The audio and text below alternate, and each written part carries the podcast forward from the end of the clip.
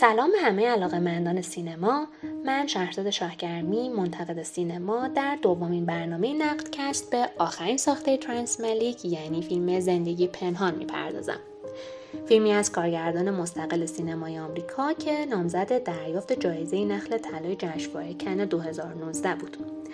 عنوان فیلم یعنی The Hidden Life از کتاب میدل مارج اثر جورج الیوت گرفته شده.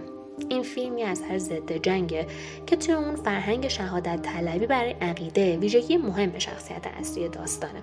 اما برای ورود به بحث کوتاهی درباره فیلم زندگی پنهان و به طور کلی سبک ترانس ملیک می‌خوایم از یه نقاش روسی و سبکش مثال بیاریم تا بتونیم به درک واضحتری از سینمای ملیک دست پیدا بکنیم.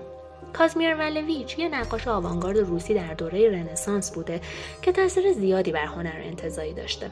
میشه گفت اون نقاشی رو به نقطه صفر خودش رسونده.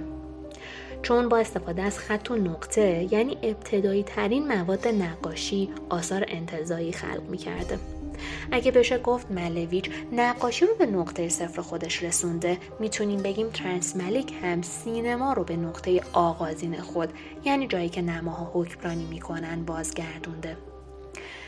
نماها توی فیلم زندگی پنهان فاقد تداوم مورد انتظار و آشنا برای چشم های تماشاگر هستند.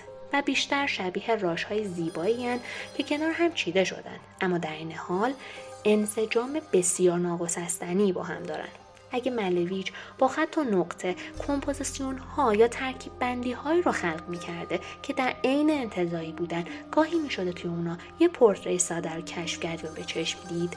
ملیک با نماهایی بدور از تداوم مورد انتظار تماشاگر یه کل منسجم و یک پارچه رو ارائه میده. در فیلم زندگی پنهان از لنز واید استفاده شده و به وسیله اون منظره وسیعی از روستا با رنگ سبز غالب توی پس زمینه قاب بسیار تماشایی شده. اما در پیش زمینه ما با چهره های از ریخت افتاده انسانی مواجهیم. به این دلیل که ملیک هیچ وقت خودش رو محدود نمی‌کنه تا اون چیزی رو به نمایش بذاره که بیننده انتظار اونو داره. چه در روایت فیلم و چه در فرم بستری که برای اون انتخاب می‌کنه.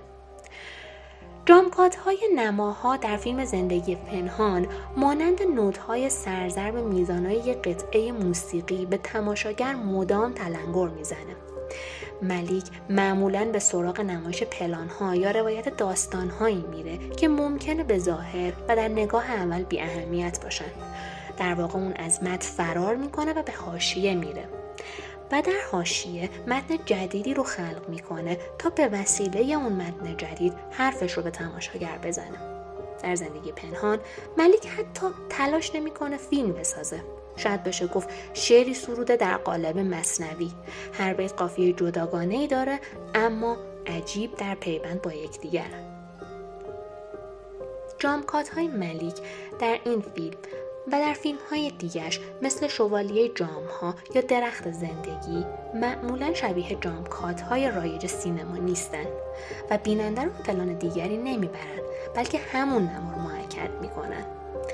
اما دوربین اون مثل سایر فیلم هاش از هر قاعده گریزانه و فرار می‌کنه نه در پی تصحیح کادر و نه در پی آفرینش زیبایی.